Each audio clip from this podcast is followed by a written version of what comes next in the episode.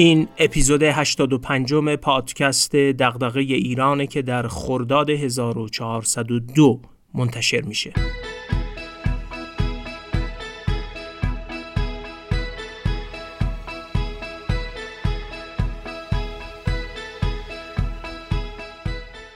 دو سال پیش برای اینکه مخاطبمون و نظراتش رو بهتر بشناسیم یه پرسشنامه آنلاین رو به اشتراک گذاشتیم که توش سوالاتی درباره پادکست دغدغه ایران پرسیده بودیم.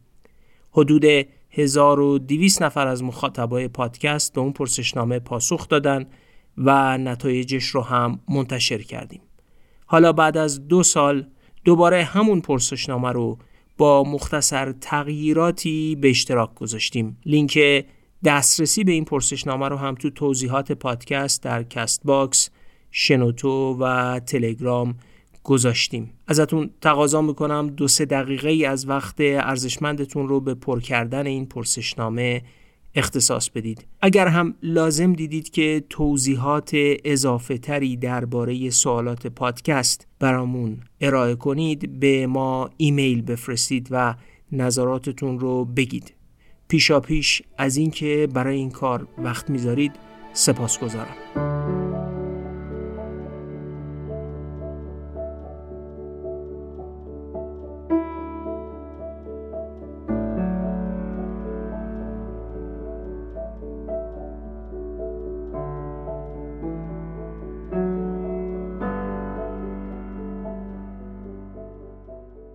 یه فهرستی از آرزوهای خوب هست که روی میز سیاستگزارا یا مردم باقی مونده و دوست دارن روزی اونا محقق بشن.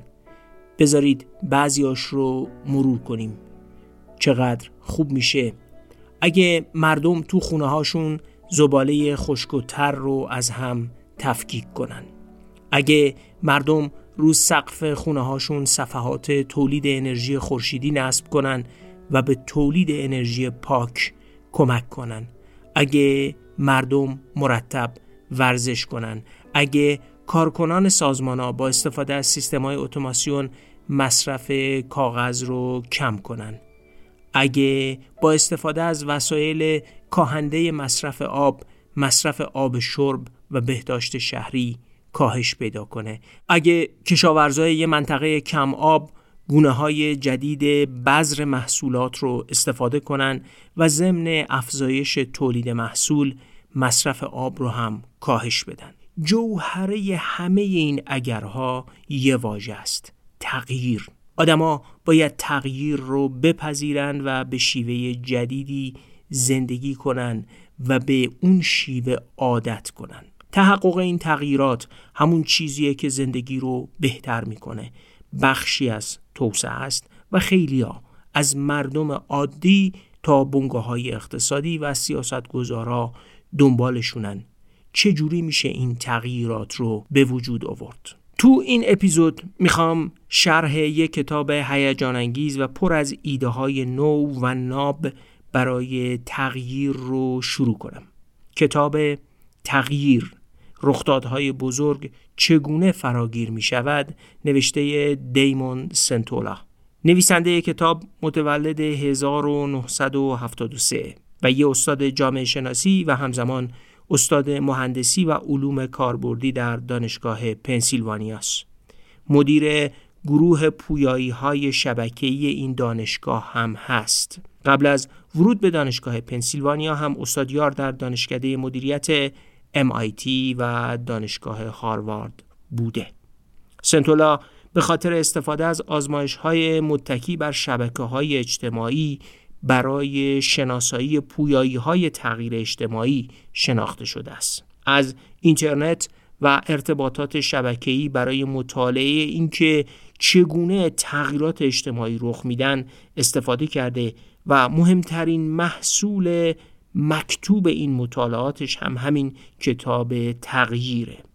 جوایز زیادی هم برای ابداعاتش بر محور همین مطالعه شبکه های اجتماعی گرفته که از جمله اونها جایزه بهترین مقاله انجمن جامعه شناسی آمریکا جایزه مقاله فوقالعاده در جامعه شناسی ریاضیاتی در سه سال یعنی در سالهای 2006 2009 و 2011 جایزه بهترین مقاله در حوزه جامعه شناسی ریاضیاتی رو گرفته و جایزه برای سهم قابل توجهش در توسعه روش شناسی جامعه شناسی وارد محتوا که بشیم بیشتر با جنس کاراش آشنا میشید.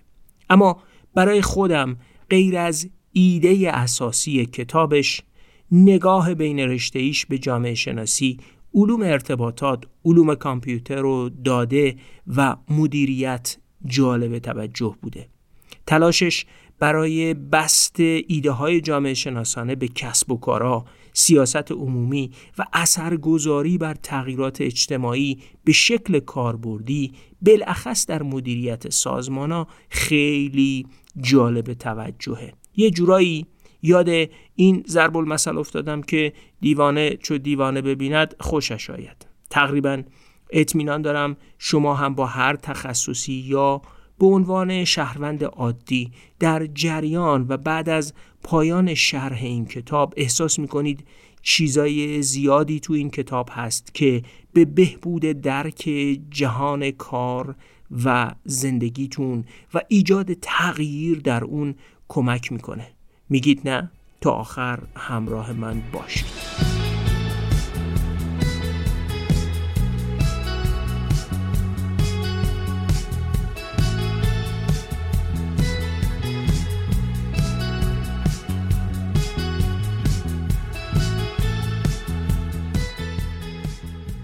ترجمه فارسی کتاب تغییر رخدادهای بزرگ چگونه فراگیر می شود توسط نشر آموخته منتشر شده. شما می‌تونید این کتاب رو با تخفیف 15 درصد از سایت انتشارات آموخته خریداری کنید. برای استفاده از این تخفیف باید کلمه دیران رو به عنوان کد تخفیف به کار ببرید. این کتاب همچنین در صفحه تخصصی معرفی کتاب برگ برگ هم ارائه شده معرفی این کتاب هم توی اون صفحه برگ برگ منتشر شده لینک دسترسی به کتاب هم از طریق سایت انتشارات آموخته و هم از طریق صفحه تخصصی معرفی کتاب برگ برگ رو در توضیحات این اپیزود در کست باکس، شنوتو و تلگرام قرار دادیم. ممنون از نشر آموخته که امکان دسترسی مخاطبان این پادکست به کتاب تغییر رو فراهم کرد.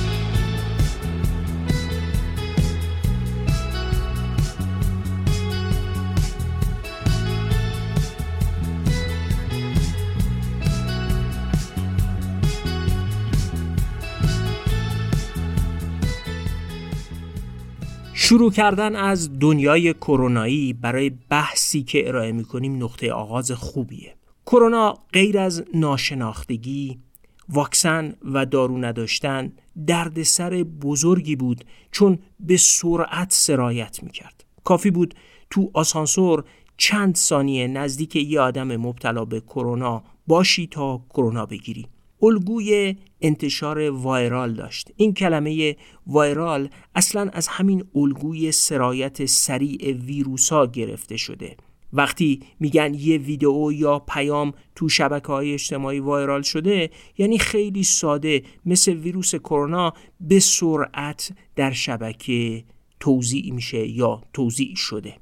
مسئله کتاب تغییر دیمون سنتولا از اون جایی شروع میشه که خواننده رو به این توجه میده که اطلاعات و آگاهی نسبت به موضوعات می‌تونه به سرعت ویروسا توضیع بشه یا اصطلاحا وایرال بشه. خبر بروز خشکسالی در ایران خطر زلزله در یه شهر سرطانزا بودن مصرف دخانیات یا هر خبر و اطلاعات دیگه می‌تونه به سرعت وایرال بشه. اما هیچ تأثیر معناداری بر تغییر رفتار و شیوه های فکر و عمل آدما باقی نگذاره. این ویژگی دنیای امروز ما هم هست. اطلاعات به سرعت منتشر میشه اما به واقع هیچ تأثیر مهمی بر شیوه زندگی کردن ما باقی نمی‌گذاره. در واقع هنجارهای زندگی ما رو شیوه عمل زندگی ما رو تغییر نمیده و این خیلی نکته مهمیه. چرا؟ توضیح میدم. دقت کنید مسئولین آب شهری در و دیوار شهرها رو پر می‌کنن از هشدارهای کمبود آب. به این امید که مردم تو رفتار مصرف آبشون مثلا زمان دوش گرفتنشون تغییری بدن و کوتاهش کنن. شهرداری تهران از اول سال 1402 به هر چیزی که می شده بهش یه چیزی آویزون کنی یه بیلبورد تبلیغاتی با یه پیام سلامتی درباره اینکه غذای کم نمک بخورید آرومتر غذا بخورید و پیامهایی درباره هجاب نصب کرده. شرکت های توزیع برق هم کلی تابلو تو سطح شهر نصب کردن که میگه دمای کولرتون رو روی 24 تا 26 درجه تنظیم کنید. اصطلاحا دمای آسایش. و تو ساعت اوج مصرف از وسایل پرمصرف برقی استفاده نکنید. شرکت های تجاری و تولیدی هم کلی کالا رو به شیوه های مختلف تبلیغ می‌کنن به این امید که مردم مصرف کننده اونا باشن. کارشون وقتی سختتر میشه که کالایی رو به بازار معرفی کنن که سابقه و مشابه نداشته باشه و به اصطلاح نوآورانه به حساب بیاد. تاریخ سیاست عمومی و بازاریابی پر از شکست اینجور کمپین های تبلیغاتی و اطلاع رسانیه که هدفشون این بوده تغییر رفتاری در مردم ایجاد کنن. اما نهایتا منجر به هیچ تغییر پایداری در شیوه عمل و هنجارهای زندگی مردم نشدن. خوب که فکر کنید ممکنه موارد مهمیش رو به یاد بیارید یا پیش خودتون فکر کنید که چندین بار شاید هزاران بار در معرض چنین پیام هایی قرار گرفتید. شاید صدها بار اطلاعات بسیار جذاب و جالبی رو روی شبکه های اجتماعی اینستاگرام تلگرام و سایر رسانه ها دریافت کردید و در لحظه اول شگفت زده شدید. اما در نهایت زندگیتون رو متناسب با اون اطلاعات تغییر ندادید. از طرف دیگه مشاهده شده که مردم نوآوری هایی مثل توییتر، اینستاگرام یا فیسبوک رو پذیرفتن و حاضر شدن برن و از خدماتشون استفاده کنن. یه اپلیکیشن هایی هم بوده که هیچ وقت عده زیادی ازشون استفاده نکردن و شکست خوردن. اسنپ، تپسی و دیجیکالا رو میلیون ها نفر پذیرفتن و ازشون استفاده می‌کنن و به همین ترتیب ده ها برند شکست خورده هم هست که نتونستن باقی بمونن و جالب اینه که بعضیاشون کیفیت خدمات بهتری هم داشتن. سنتولا معتقده یه افسانه ای هست که میگه توییتر وقتی موفق شد همه گیر بشه که اوپرا وینفری مجری معروف آمریکایی از توییتر استفاده کرد. برنامه اوپرا وینفری میلیون ها نفر بیننده در آمریکا و سراسر جهان داشت و اینفلوئنسری مثل اوپرا باعث شد توییتر فراگیر بشه. این در اصل یه مورد از اون چیزیه که سنتولا بهش میگه افسانه اثر اینفلوئنسرها. ایده ای که میگه اگه می‌خواید چیزی رو فراگیر کنید یه آدم مشهور یه سلبریتی با میلیون ها مخاطب رو پیدا کنید با هر وسیله ای که شده راضیش کنید که شما رو تبلیغ کنه و توده مردم بعدش برای استفاده از اون چیزی که شما دوست دارید تغییر می‌کنن. ایده تغییر سنتولا میگه این یه افسانه است. داده های تحلیل شبکه های اجتماعی و شیوه رشد توییتر تا قبل از اینکه اوپرا از اون استفاده کنه نشون میده که پیش از اینکه اوپرا اولین توییتش رو با توییتر بفرسته توییتر به سریع ترین بخش منحنی رشد خودش وارد شده بود. از نظر سنتولا داستان کاملا برعکسه. اوپرا وینفری به توییتر پیوست؟ چون این ابزار پیام رسانی قبلش چنان در مسیر رشد سریع و فراگیر شدن قرار گرفته بود که اپرا هم چاره ای نداشت جز اینکه باهاش همراه بشه. یه ایده جامعه شناختی مهم پشت این اظهار نظر سنتولا وجود داره. هر وقت یه چیزی مد روز و فراگیر میشه پیشگام بودن و همراه شدن با اون می‌تونه احساس خوبی به آدما بده. اما به همون اندازه آدما دوست ندارن تنها کسایی باشن که از اون نوآوری استفاده می‌کنن. مثلا اگه احساس کنید که آدما به جای دست دادن با همدیگه مشت گره کردهشون رو به هم می‌زنن و داره این باب میشه شما هم ممکنه دوست داشته باشید همین کار رو انجام بدید. اما خب دوستم ندارید خیت بشید. دوست ندارید ده بار در روز دستتون رو مشت کنید طرف دوستانتون و ببینید که اونا اکثرشون می‌خوان به شیوه معمول دست بدن و شما مجبور بشید مشتتون رو باز کنید و به شیوه متعارف دست بدید. شما وقتی همراه این جریان میشید که احساس کنید اکثر آدما به شکل هماهنگی همین کار رو می‌کنن. راستش اگه آدم مشهوری باشید که دوربینای تلویزیونی و حواس مردم بهتون هست محافظ کارتر هم میشید. سختتر به جریان مشت کوبیدن به جای دست دادن میپیوندید. ممکنه یه روز یه عکاس یا شبکه تلویزیونی تصویری از شما منتشر کنه که به جای دست دادن با دوستتون مشتتون رو به هم زدید ولی حتما قبلش اون رفتار فراگیر شده که بهش تن دادید. چون شما دوست ندارید در حضور نگاه ها و توجهات دیگران اصطلاحا کنف بشید. جالبه که بدونید پژوهشگرا فهمیدن آدمای مشهور که بیشتر فالوور دارن و در معرض ارتباطات وسیع قرار دارن مثل مدیرعامل یه شرکت یا سلبریتیا و تو مرکز یه شبکه هستند خیلی محافظه کارترن. احتمال اینکه آدمای حاشیه‌ای شبکه که زیر فشار نگاه های کمتری هستند و پذیرش نوآوری براشون ریسک اعتباری کمتری داره تن به تغییر رفتار و پذیرش نوآوری بدن بیشتره. استفاده از توییتر تا قبل از اینکه اوپرا وینفری ازش استفاده کنه توسط اهالی معمولی شهر سان فرانسیسکو در سال 2006 شروع شده بود. خیابون به خیابون و محله به محله تو این شهر استفاده از توییتر توسعه پیدا کرده بود. در ژانویه 2009 به بقیه مناطق آمریکا هم رسیده بود و وقتی اوپرا ازش استفاده کرد در یک نرخ رشد سریع به 29 میلیون کاربر قبلش رسیده بود. حالا برای آدم مشهوری مثل اوپرا استفاده از توییتر ریسک اعتبار و شهرت نداشت. به قول سنتولا آدمای مشهور یا ستاره های اجتماعی هرچند ارتباطات گسترده ای دارن ولی آخرین گام در فرایند تغییرن. بگذارید این بحث رو با یه سوال ایرانی ببندم. یه بار تو توییتر نوشتم و پرسیدم اینجا هم دوباره می‌پرسم.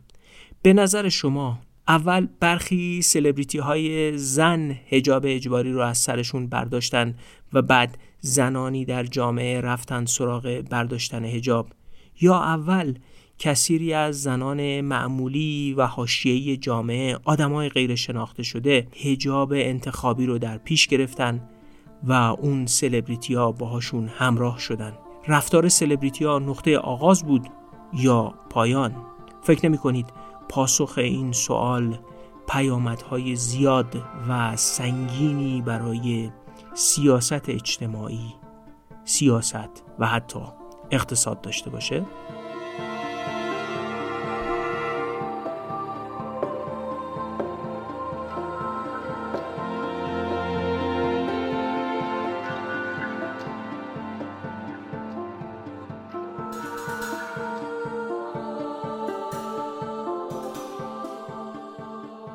وقتی دیوار برلین داشت در پاییز 1989 فرو میریخت یه جامعه شناس آلمانی به اسم کارل دیتراپ رفته بود پای دیوار برلین و با مردم مصاحبه می‌کرد. بعدها 6 تا مقاله بر اساس این مصاحبه ها نوشت و حرف اصلیش این بود که دلیل پیوستن مردم آلمان شرقی به اعتراض فقط نارضایتی یا ظلم و اجحاف حکومت نبود. بلکه عامل اصلی شبکه اجتماعی مردم معترض بود. به قول سنتولا شهروندان آلمانی به اعتراضات پای دیوار برلین ملحق شدند چون دوستان و خیشاوندانی داشتند که به این اعتراض ها می پیوستند. این یه رفتار هماهنگ اجتماعی بود. من این گزاره رو به شکل دیگه می خونم مردم ناراضی بودن از اجحاف از ظلم عصبانی بودن. اما اگه بقیه به اعتراض نمی پیوستند و اگه شبکه ای از معترضا شکل نمی گرفت مردم به این نتیجه نمی رسیدن که می‌تونن کاری از پیش ببرن و فقط براشون هزینه به چشم می اومد. داگ مک آدام جامعه شناس دانشگاه استنفورد هم نشون داده که در جریان جنبش حقوق مدنی آمریکا هم همین جوری بوده.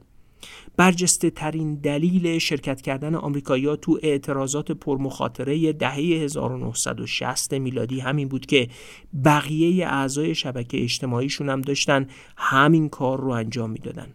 قبل از روزا پارکس هم کسایی بودن که به تبعیض نژادی اعتراض کرده بودن اما فقط روزا پارکس تأثیر گذار شد چون یه شبکه اجتماعی از فعالای مدنی اعتراضشون رو با هم هماهنگ کردن. شبکه اجتماعی یه نیروی هماهنگ کننده است که تعداد زیادی از مردم معمولی در قالب اون با هم همکاری می‌کنن. این همکاری می‌تونه عضو توییتر و فیسبوک شدن باشه یا اعتراض کردن یا هماهنگی در کاهش مصرف آب شهری یا جدا کردن زباله های خشکتر و این هماهنگی و این شبکه مثل یک گرداب آدمای غیر معمولی و مشهور رو هم به داخل خودش می‌کشه. بهار عربی هم همینطور رخ داده. یه محقق علوم سیاسی در دانشگاه کالیفرنیا یه دهه عمرش رو صرف کرده که اسناد مربوط به بهار عربی در مصر و تونس رو بررسی کنه. و بیش از 13 میلیون توییت مربوط به کشورهای مصر، لیبی، مراکش و چند کشور دیگر رو در جریان بهار عربی بررسی کرده تا بفهمه الگوی مشترک انقلاب ها تو این کشورها چیه. این محقق که اسمش ترلکلده متوجه شده هر جا که فعالیت کاربرای رسانه های اجتماعی مثل توییتر به کنشگری اجتماعی واقعی یعنی به تظاهرات خیابانی منتهی شده بخش عمده پیاما رو ستاره های اجتماعی و سلبریتی ها نفرستادن بلکه فعالیت آنلاین و هماهنگ در حاشیه شبکه های اجتماعی مؤثرترین عامل بوده.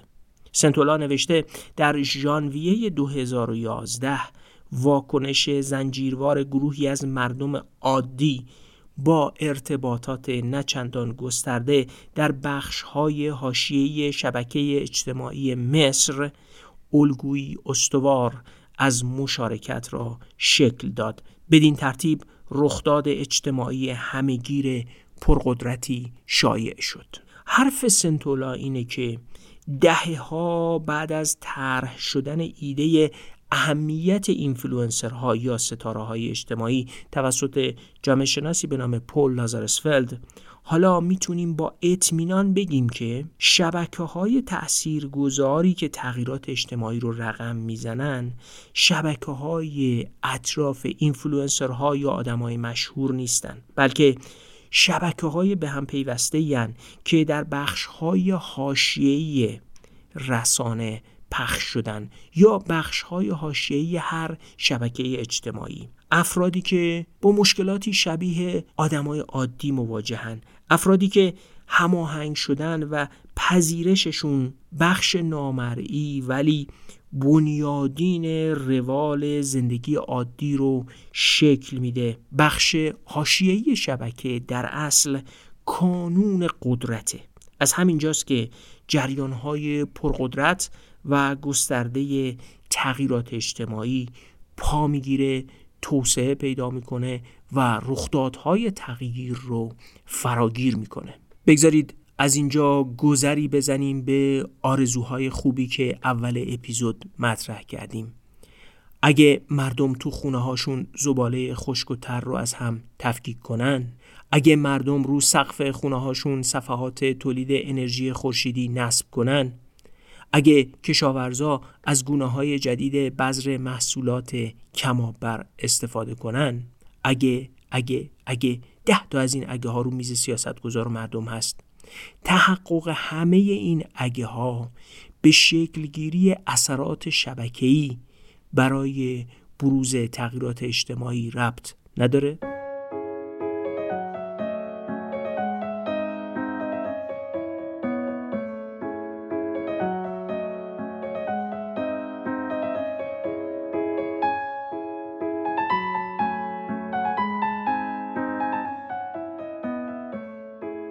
بذارید یه سری بزنیم به نظریه جامعه شناسی. مارک گرانویتر تنها جامعه شناسیه که به خاطر سهمش در دانش شبکه ها اسمش تو فهرست مدعیان کسب جایزه نوبل اومده. سهم اصلی گرانویتر در تاریخ نظریه جامعه شناسی متمایز کردن ارتباطات با پیوندهای قوی و ارتباطات با پیوندهای ضعیفه. هر آدمی یه مجموعه پیوندهای قوی داره مثل پیوند برادری، خواهری و همسری. پیوند قوی یعنی ارتباطی که توش طرفین بر هم وقت زیاد می‌گذارن. بار عاطفی پیوند زیاده و حتی هزینه دادن برای همدیگه هم مقبول مشروع و قابل توجهه. آدما پیوندهای ضعیف زیادی هم دارن. وقتی سوار تاکسی میشید یا تو مطب دکتر منتظر سررسیدن نوبتتون هستید برای چند دقیقه با آدمای اطرافتون رفیق میشید پیوند می‌خورید و ارتباط می‌گیرید گاهی همین ارتباطهای ضعیف شما رو به آدمای دیگه وصل می‌کنن و گاه به جاهایی ختم میشه که هرگز فکرش رو هم نمی کردید. این ارتباطات ضعیف خیلی نقش دارن در انتشار اطلاعات همونقدر که نقش دارن در انتشار چیزی مثل ویروس کرونا. حرف گرانویتر خلاصش این بود. ارتباطات و پیوندهای قوی برای ما آدما اهمیت بیشتری دارن اما این پیوندهای ضعیفن که مسئول بیشتر انتشارهای گسترده هستند که زندگی ما بر مبنای اونها شکل می‌گیره. به همین خاطر هم اسم مقالش بود قوت پیوندهای ضعیف. یا بهترش اهمیت پیوندهای ضعیف. دقت کنید برای انتشار افکارتون اونا رو فقط با نزدیکان با پیوند قویتون نمیگید بلکه میگذاریدش روی اینترنت یا تو روزنامه منتشر می‌کنید تا کسایی ازش مطلع بشن که فقط با شما یه پیوند ضعیف دارن و مثلا فالوور شما هستن. اگه افکارتون رو فقط به اطرافیان دارای پیوند قوی بگید اونا هم با احتمال بالا به کسایی میگن که نزدیک شما هستند. ایده شما وارد یه شبکه تکراری میشه. هر کسی ایده شما رو به کسی میگه که احتمالا قبلا از خودتون یا یکی از نزدیکانتون شنیده. انگار اثرات شبکه‌ای در شبکه محدود به هم اضافه میشن. بهش میگن افزونگی اجتماعی. بعد از مدتی می‌بینید همه تو خانواده ایده شما رو می‌دونن اما خب فقط در یک شبکه محدود ایده جریان پیدا کرده. اما قدرت پیوندهای ضعیف اینه که افکار شما رو می‌تونه تا سطح جهانی هم ببره. شما مخاطب رو نمی‌بینید و باهاش ارتباط قوی برقرار نمی کنید اما تو همین پیوند ضعیف از فکر شما باخبر میشه. پیوندهای ضعیف برای توسعه ارتباطات برای توسعه اطلاعات و آگاهی ها خیلی خوبن. امروز اینترنت باعث شده ارتباطات ضعیف خیلی گسترده بشن. الان من و شما از طریق همین پادکست وارد یه ارتباط ضعیف شدیم و من اطلاعات رو گسترش میدم.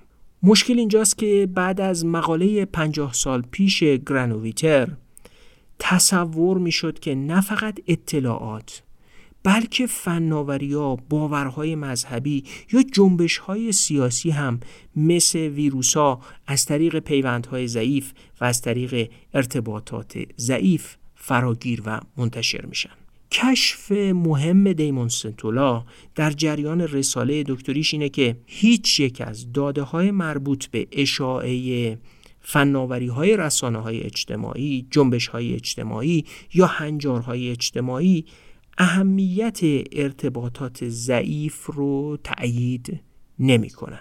و بعد به سراحت می نویسه در حقیقت هیچ یک از تغییرهای بزرگ رفتاری یا اجتماعی پنجاه سال گذشته به شیوه ویروسی یا وایرال فراگیر نشدند یعنی سازوکار توسعه فناوری باورها هنجارها تغییر رفتارها از مسیر وایرال شدن و ارتباطات ضعیف نبوده بلکه ارتباطات و پیوندهای قوی بودند که نقش اساسی رو ایفا کردند.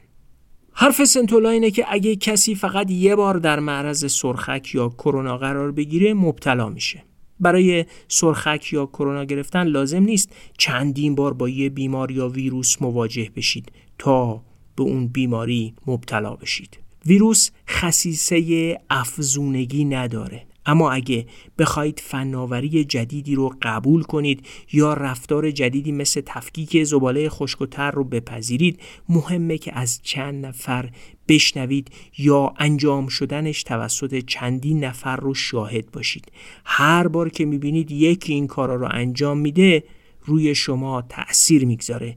بروز این تغییرات به افزونگی اجتماعی نیاز داره. افزونگی اجتماعی از نظر سنتولا نیروییه که دهه ها ازش قفلت شده.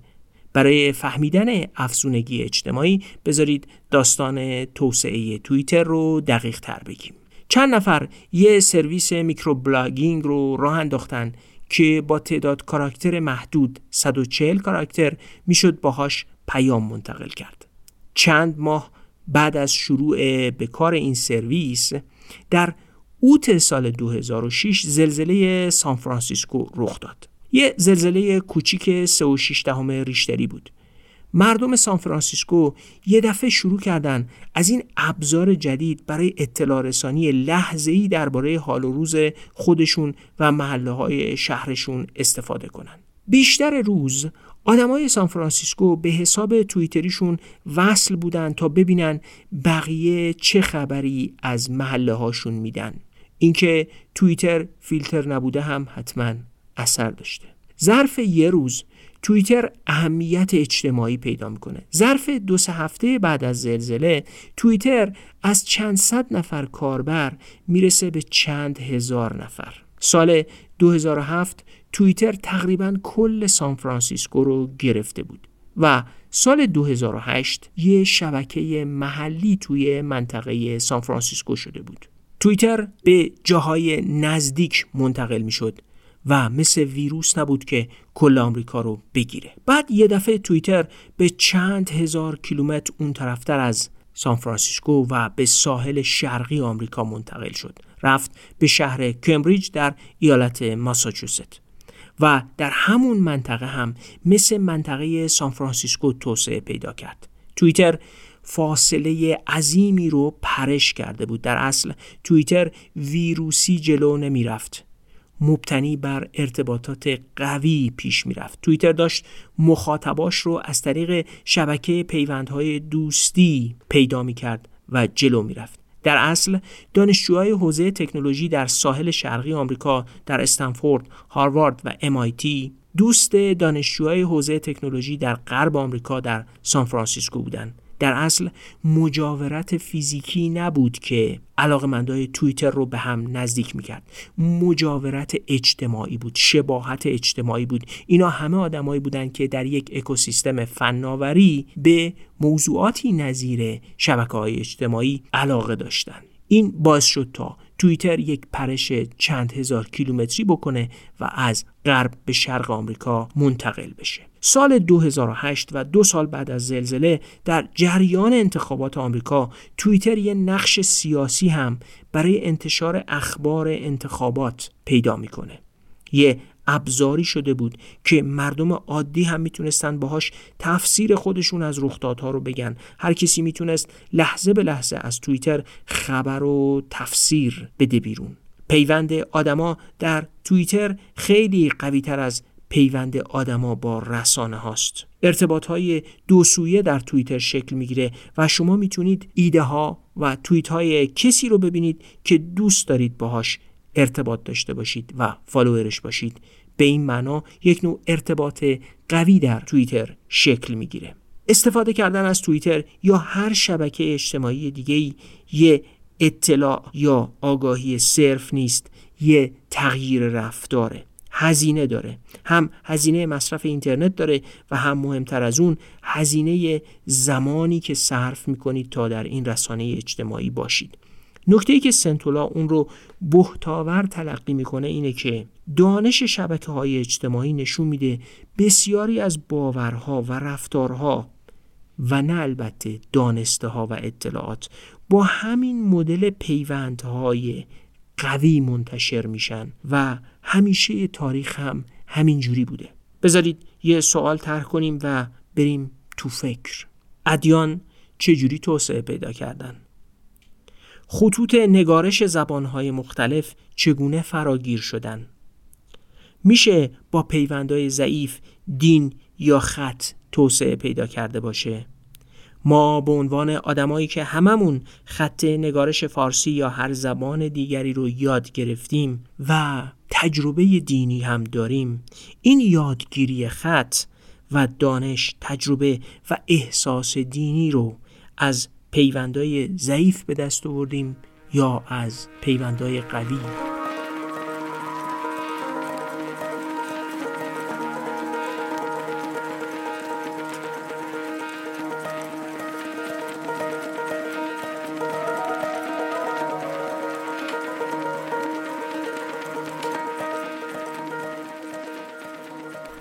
شما ممکنه بازاریاب باشید یا براتون جالب باشه که بدونید برخی محصولات چجوری در بازارها به موفقیت تجاری دسترسی پیدا کردن. سنتولا میگه یه افسانه ای هست درباره اینکه هرچی محصول بهتر یا جذابتر باشه موفقیتش بیشتره. اما خب نمونه های جدی هم هست که نشون میده محصولات برتر با طراحی خوب موفق نشدن و شکست خوردن و اتفاقا محصول پستری در بازار مونده و فراگیر هم شده. دستگاه های ضبط ویدئوی بتامکس در حالی که بهتر بودن ولی در مقابل VHS شکست خوردن صفحه کلیدای دوراک که خیلی عملکرد بهتری نسبت به صفحه کلیدای کوئرتی دارن شکست خوردن صفحه کلیدی که شما امروز استفاده می کنید در ردیف بالا از سمت چپ حروف انگلیسی Q, W, E, R, T, Y رو داره و به همین دلیل هم مشهورن به صفحه کلیدهای QWERTY ولی اینا بهترین صفحه کلیدا نیستن ولی فراگیر شدن. چرا اینجوریه؟ پاسخ سنتولا اینه که موفقیت شرکت ها تو بازارا فقط محصول برتری کالاهاشون نیست بلکه شبکه است که تعیین کننده و مشخص کننده محصول موفقه. اگر محصول پستر در دل افرادی که تو جاهای مختلف شبکه هستن جا باز کنه دیگه شکست دادنش خیلی مشکل میشه. جالبتر اینه که گاهی محصولات برتر حتی محصولاتی که مردم خیلی بهشون نیاز دارن مثل شیوه های بهتر کشاورزی مثل منابع انرژی تجدیدپذیر یا برنامه های آموزشی و حتی داروهای جدید با مقاومت زیادی در پذیرش اجتماعی مواجه میشن. یه محصول ایده یا ابتکار می‌تونه به خاطر ویژگی های شبکه اجتماعی شکست بخوره نه به دلیل کیفیت خودش. یکی دو مثال خیلی وضعیت رو روشن می‌کنه. گوگل غول دنیای اینترنت و فناوری دیجیتال سال 2013 یه محصول معرفی کرد مشهور به گوگل گلس یا عینک گوگل. با این عینک می‌شد به صورت آنی محتوای اینترنت رو مرور کرد. از محیط فیلم و عکس گرفت و محتوا ضبط کرد. مثل فیلم های علمی تخیلی میمونه ولی واقعیت داشت. مدیرای گوگل آدمای فرهنگی پیشرو رو انتخاب کردن تا اولین کاربرای این محصول باشن و اون رو به مردم بشناسونن. یه جورایی اینفلوئنسر هایی بشن که عینک گوگل رو در بازار معرفی می‌کنن. انتظار داشتن مردم راه بیفتن دنبال این آدمای خاص و برای یه عینک 1500 دلاری پول بدن. عینک گوگل نماد نوع جدیدی از پیچیدگی اجتماعی و فنی بود. دوست داشتن مردم درباره این عینکا حرف بزنن. کاری که مردم درباره محصولات BMW، فراری یا مازراتی می‌کنن. می‌خواستن طوری بشه که عینک گوگل نماد ثروت، درایت و یه سبک زندگی دیجیتال نو بشه. اما این محصول فناورانه پیچیده به یه شکست عظیم برای کمپانی گوگل تبدیل شد. اونایی که اولین دسته پذیرندگان عینک گوگل بودن به جهات مختلف با عموم مردم فرق داشتن. بیشترشون مردای جوون مرفه و آشنا با فناوری بودن. آدمای خوره فناوری. مردم شنیدن که گوگل یه محصول پیچیده متمایز و خاص ارائه کرده. مردم نسبت به این محصول آگاه شده بودن. اما معضل این بود که استراتژی بازاریابی گوگل استفاده کننده ها از این محصول رو از اونایی که ازش استفاده نمی‌کردن کاملا متمایز می‌کرد. عینک گوگل در واقع با هنجارهای اجتماعی آداب معاشرت در ارتباط های رو در رو در تعارض بود. نوعی فناوری جاسوسی رو تداعی می کرد نماد نوعی شکاف فرهنگی بین استفاده کننده ها از عینک گوگل و بقیه مردم شد. گوگل مشهور شد به شرکتی که به ثروتمندا فناوری جاسوسی میفروشه. خط تولید گوگل گلس رو جمع کردن. محصول هم شکست خورد. ولی ضربه‌ش به اعتبار گوگل باقی موند. گوگل بارها در کمپین هاش سعی کرده خاطره گوگل گلس رو از ذهن مصرف کننده هاش پاک کنه. عینک گوگل خیلی جذاب بود خیلی گیرا بود. اما در شبکه ارتباطات مردم معنای بدی پیدا کرد و محصول شکست خورد. کارخونه و سولش رو هم جمع کردن. حالا یه داستان دیگه.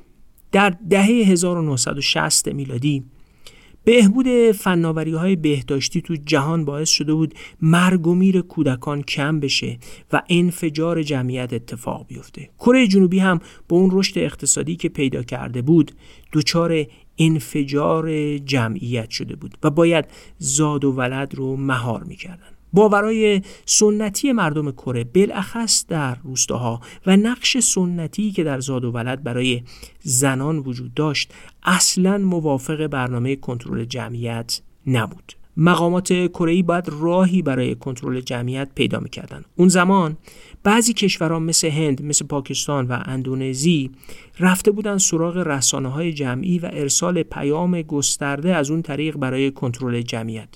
اما فقط کره بود که به اهداف برنامه کنترل جمعیت رسید و اونم نه از طریق راهی که پاکستان و هند رفتن.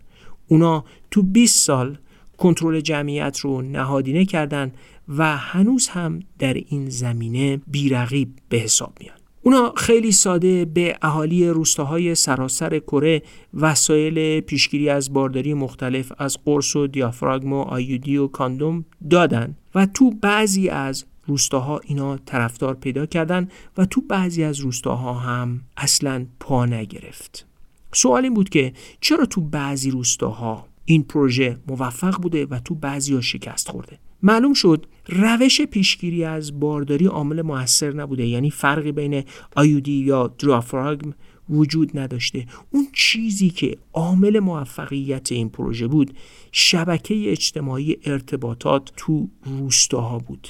شبکه اجتماعی تو روستاهای موفق اینجوری بود که ارتباطات قوی بین دوستان و همسایه ها وجود داشت و همین ارتباطات قوی افزونگی اجتماعی ایجاد می کرد.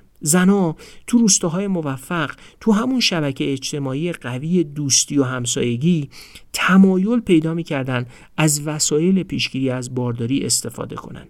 اینجوری نبود که بعضی روش های پیشگیری جذابیت بیشتری داشته باشن یا آسون تر باشن. نه روش فرقی نمی کرد فقط شبکه مهم بود. هر زنی روشی رو میپذیرفت که بقیه هم تایید می‌کردن و مطالعه نشون داد اولین پذیرندگان روش های پیشگیری از بارداری گروه های صمیمی زنا بودن. یعنی اونایی که تو محافل دوستانه و همدلانه تو هر روستا با هم رفیق بودن با هم حرف می زدن و درباره مزایای این روش ها با هم گفتگو می کردن. دقت کنید هر کی از عینک گوگل استفاده می کرد با واکنش منفی شبکه اجتماعی مواجه می شد. اما استفاده کننده ها از وسایل پیشگیری از بارداری تو شبکه اجتماعی زنای روستایی با حمایت مواجه می شدن و از مزایاش با هم می گفتن. این تفاوت تاثیرات شبکه اجتماعی بود که موفقیت برنامه کنترل جمعیت کره جنوبی و شکست عینک گوگل رو رقم زد. بعدا درباره جزئیات این دوتا برنامه بیشتر صحبت می‌کنیم تا ابعادش روشنتر بشه. وقتی داشتم تجربه کنترل جمعیت کره جنوبی رو میخوندم یاد تجربه خانه های بهداشت و شبکه بهداشت روستایی در ایران خودمون افتادم. یکی از موفقترین برنامه های کم هزینه و مؤثر ارتقای بهداشت در ایران معاصر همین برنامه بوده یکی از نزدیکان من مسئول خانه بهداشت روستایی بود. ارتباطات نزدیک رو در رو و کاملا مبتنی بر شبکه دوستی همسایگی و خیشاوندیش با روستایی ها رو به خوبی به یاد دارم. پیام بهداشتی از طریق رادیو اینستاگرام یا پوستر منتقل نمی‌شد. شبکه چگال و در هم فشرده ای از ارتباطات بین خانه بهداشت مسئولش و زنان و مردان روستایی وجود داشت که همین شبکه ارتقای بهداشت رو پدید می آورد. شاید به همین دلیله که اون طرح هنوز هم جزء برترین طرحهای بهداشت و درمان در ایران به حساب میاد. اما چرا این رو گفتم؟ در همه چند ماهی که به ساختن این اپیزودا برای معرفی کتاب تغییر دیمون سنتولا فکر می کردم تو ذهنم این هم بود که دانشجوهای رشته های جامعه شناسی، علوم سیاسی، سیاست عمومی یا اقتصاد رو دعوت کنم به اینکه رخدادهایی در گذشته مثل همین شبکه بهداشت یا پیوستن مردم به سرمایه گذاری در بورس تو سال 1399 و پدیده های روز جامعه ایران مثل رفتارهای مرتبط با هجاب انجام رفتارهای محیط زیستی مثل جدا کردن زباله های خشک و تر و نصب پنل های خورشیدی بالای سقف منازل رو از زاویه دانش شبکه های اجتماعی بررسی کنند. البته هر قدر جلوتر بریم شنونده علاقمند موضوعات بیشتری برای پژوهش پیدا می‌کنه. فکر کنید اگه توییتر در یه الگوی ناشی از تاثیرات شبکه‌ای پیشرفته آیا می‌تونیم از همین روی کرد و الگو برای مطالعه موفقیت یا شکست پیام های ایرانی استفاده کنیم؟ آیا استفاده از اسنپ، تپسی، دیجیکالا یا هر پلتفرم دیگه هم می‌تونه با این روی کرد مطالعه بشه؟ خیلی دوست دارم خودم درگیر انجام یکیش بشم و دانشجوهای زیادی رو ببینم که دارن با این روی کرد رفتارهای اقتصادی اجتماعی و سیاسی و تغییرات اجتماعی گسترده ناشی از اونها در جامعه ایران رو بررسی می‌کنن.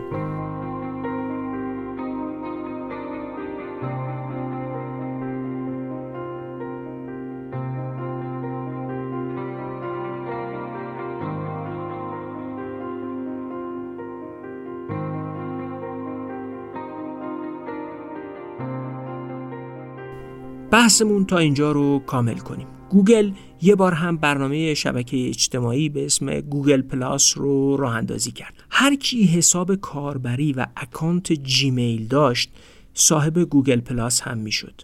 گوگل هم گزارش می‌داد که برنامهش همه جا هست. مردم خیلی زیاد درباره این برنامه و امکاناتش می‌دونستن چون چه ثبت نام می‌کردن یا ثبت نام نمی‌کردن داشتنش. مشکل از اونجایی شروع شد که همه داشتنش ولی ازش استفاده نمی‌کردن. آگاه شده بودن که این برنامه هست ولی استفاده نمی‌کردن. وقتی همه داشته باشن ولی استفاده نکنن تو شبکه آدما این سوال پیش میاد این چه مشکلی داره که همه دارنش ولی به کار نمیبرنش همه می‌دیدن که اطرافیانشون از این برنامه‌ای که دارن استفاده نمی‌کنن. به بیان سنتولا وقتی شناخت مردم از محصولی بیشتر از استفاده کردن از اون باشه و در عمل ازش استفاده نکنن کسایی که از محصول استفاده نمی‌کنن با زبون بی زبونی به دیگران میگن که یه جای کارش میلنگه. حالا آدمایی که مشهورن یا در معرض ارتباطات گسترده هستن دچار تردید بیشتر میشن. اونا سب می‌کنن ببینن آیا بقیه هم به شبکه استفاده کننده ها میپیوندن یا نمیپیوندن. گوگل ناخواسته با عضو کردن همه یه حرکت ضد خودش رو شکل داده بود. کافیه هر کسی به دیگری می‌گفت گوگل پلاس دارم ولی ازش استفاده نمی کنم. چرا باید از شبکه اجتماعی استفاده کرد که همه دارنش ولی به کار نمیبرنش؟ نتیجه این شد که در آوریل 2019 گوگل کرکره گوگل پلاس رو هم مثل گوگل گلس پایین کشید. حالا بریم بیرون دنیای دیجیتال و پا بذاریم رو زمین واقعیت. داستانی مربوط به سال 2001 بیماری ایدز داشت تو زیمبابوه قوقا کرد جواب آزمایش HIV یک چهارم مردم این کشور مثبت بود روش های مقابله با ایدز در این کشور به بنبست رسیده بودند و دانشمندا یه داروی معجزه آسایی به اسم PREP رو توسعه داده بودند که باعث پیشگیری از ایدز می‌شد. مصرف روزانه یه قرص این دارو باعث می‌شد خطر انتقال ایدز به صفر برسه. دولت یک کمپینی برای جا انداختن استفاده از این قرص رو شروع کرد. کمپین رو بر اساس اصول بازاریابی ویروسی یا همون وایرال تهیه کرده بودند. دارو رو هم رایگان می‌دادن مردم رو هم تشویق می‌کردن که درباره استفاده از این دارو با دوست و همسایه حرف بزنن و پیام کمپین رو هم به همه رسونده بودن اما خب نتیجه وحشتناک بود تو مصاحبه همه به پزشکا می‌گفتن که داریم هر روز یه قرصمون رو می‌خوریم. اما آزمایش خون نشون می‌داد که هیچ اثری از دارو تو خون زیمبابوی ها نیست. مردم میترسیدن دوست و همسایه بو ببرن که قرص می‌خورن و نکنه از قبل ایدز داشتن و حالا قرص می‌خورن. کافی بود در و همسایه اونا رو در حال مصرف قرص ببینن و داغ ننگ ایدز به پیشونیشون بخوره. بعضیاشون هم میترسیدن خود دارو باعث ابتلا به ایدز بشه. افسانه جذابیت و گیرایی محصول میگه اگه محصولتون رو کاربردی و جذاب طراحی کنید تو بازار موفق میشید. اما عینک گوگل خیلی جذاب و گیرا بود. گوگل پلاس هم خیلی کاربردی بود و قرص های پیشگیری از ایدز هم جذاب بودن ساده بودن تزریق احتیاج نداشتن مجانی بودن دولت تشویقشون می‌کرد. ولی همه شکست خوردن. چرا؟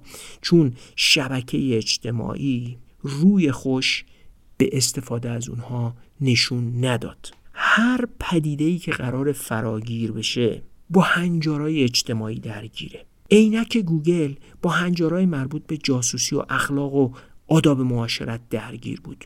گوگل پلاس با این هنجار درگیر بود که آیا بقیه ازش استفاده نمی‌کنن؟ پس اگه بقیه استفاده نمی‌کنن حتما یه گیری توش هست. و قرص های ضد ایدز با این مسئله درگیر بودن که آبروی آدم ها در خطر بود و آدم ها آبروشون رو حتی به فرار از مرگ بر اثر ایدز هم ترجیح میدن.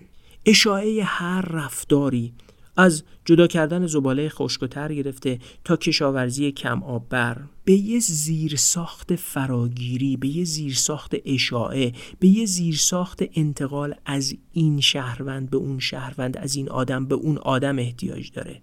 مسئله اصلی شناختن و ساختن این زیرساخت فراگیری یا همهگیری زیرساخت انتشار.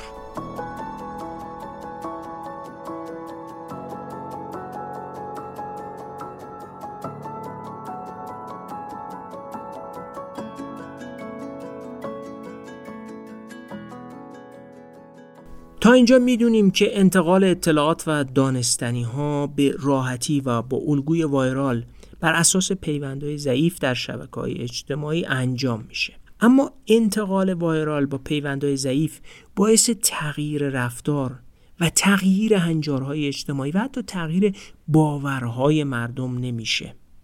شبکه های اجتماعی و پیوندهای قوی نقش مهمی در اشاعه نوآوریا یا تغییر هنجارها و رفتارها یا شکست و موفقیت محصولات دارند. سوال مهمی که باید پاسخ داد اینه که اون زیرساخت انتقال و اشاعه‌ای که می‌تونه تغییر اجتماعی رو هر چی که هست ایجاد کنه چه ویژگی هایی داره و چگونه باید ایجادش کرد؟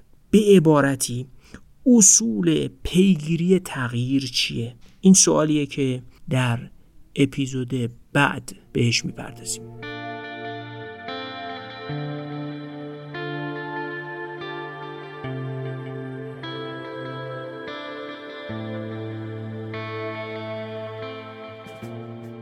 ترجمه فارسی کتاب تغییر رخدادهای بزرگ چگونه فراگیر می شود توسط نشر آموخته منتشر شده.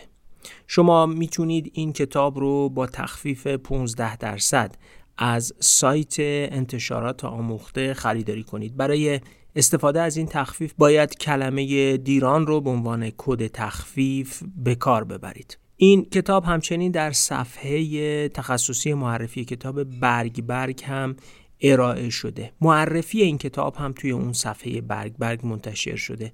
لینک دسترسی به کتاب هم از طریق سایت انتشارات آموخته و هم از طریق صفحه تخصصی معرفی کتاب برگ برگ رو در توضیحات این اپیزود در کست باکس، شنوتو و تلگرام قرار دادیم. ممنون از نشر آموخته که امکان دسترسی مخاطبان این پادکست به کتاب تغییر رو فراهم کردن. قبل از بیان نکات پایانی ازتون خواهش می‌کنم که لطف کنید و دو سه دقیقه ای وقت بذارید و پرسشنامه ای رو که درباره پادکست در اختیارتون قرار دادیم و لینکش تو توضیحات اپیزود در کست باکس و در تلگرام هست رو پر بکنید. کمک ارزنده به ماست برای اینکه مخاطبمون رو بشناسیم. اما بعد. خیلی ممنون که این اپیزود رو با ما همراه بودید. راستش خیلی امیدوارم به اینکه مجموعه اپیزودهایی که درباره کتاب تغییر می‌سازیم برای خیلی از کارکنان شرکت ها بازاریابا بروکرات هایی که دنبال ایجاد تغییرات از مسیر سیاست گذاری هستند دانشجوهایی که دنبال موضوع برای پژوهش میگردن یا هر کسی که دنبال ایجاد تغییر اجتماعی کوچیک تا بزرگی مفید باشه. و بعد از چند ده اپیزودی که عمدتا با محتوای نظری ارائه کردیم. حالا ایده های خوبی برای عمل و حتی برای کسب و کار شما ارائه بکنیم. عملها و تغییرات و بهبودهایی در کسب و کار که می‌تونن به توسعه کمک کنن. اگه این روی کرد رو میپسندین اولا درباره ایده هایی که این اپیزودها به شما منتقل می‌کنن برامون بنویسید. و ثانیا ما رو به دیگران معرفی کنید. بلخص این چند اپیزود از این اپیزود تا پایان اپیزودهای کتاب تغییر رو تا بقیه هم بشنون و بیشتر محتوای این اپیزودها ترویج بشه. نشانی ایمیل ما رو هم که می‌دونید دیرانکست ادساین gmail.com ممنون که همه جوره حمایتمون می‌کنید. فعلا تا اپیزود 86 خداحافظ.